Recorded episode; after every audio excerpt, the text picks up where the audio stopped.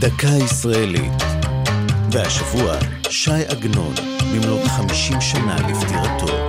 והפעם, נאום הזכייה. לפני 54 שנה צלצלו בשידור חי מתחנת הרדיו קול ישראל לביתו של הסופר שמואל יוסף עגנון. בוקר טוב, מר עגנון. מדברים מכל ישראל, מיומן החדשות. אנחנו קיבלנו זה עתה ידיעה משוודיה, משטוקהולם, שאדוני זכה בפרס נובל. האם ידוע לאדוני? אז אנחנו דבר ראשון מברכים אותו. אני לא איש כזה שאוהב פרסים, ובכלל אין לי מבוכר לזה. התברר כי דווקא השדר יגאל לוסין בישר לעגנון מבלי להתכוון לכך על הזכייה המפתיעה. ההודעה המשמחת באה אחרי 20 שנה שבהן פעלו אישים שונים להענקת הפרס לעגנון.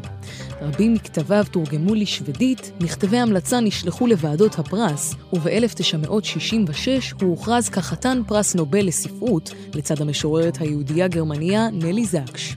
השופטים ציינו שעגנון קיבל את הפרס על יצירתו הספרותית האופיינית, השזורה מוטיבים מחיי העם היהודי. בכך היה עגנון לישראלי הראשון שזכה בפרס היוקרתי. בנאומו בטקס קבלת הפרס הדגיש את זיקתו לארץ ישראל ולירושלים. נולדתי אני באחת מערי הגולה, אבל בכל עת תמיד דומה הייתי עליי כמי שנולד בירושלים, אמר אז בגאווה. זו הייתה דקה ישראלית על שי עגנון ונאום הזכייה.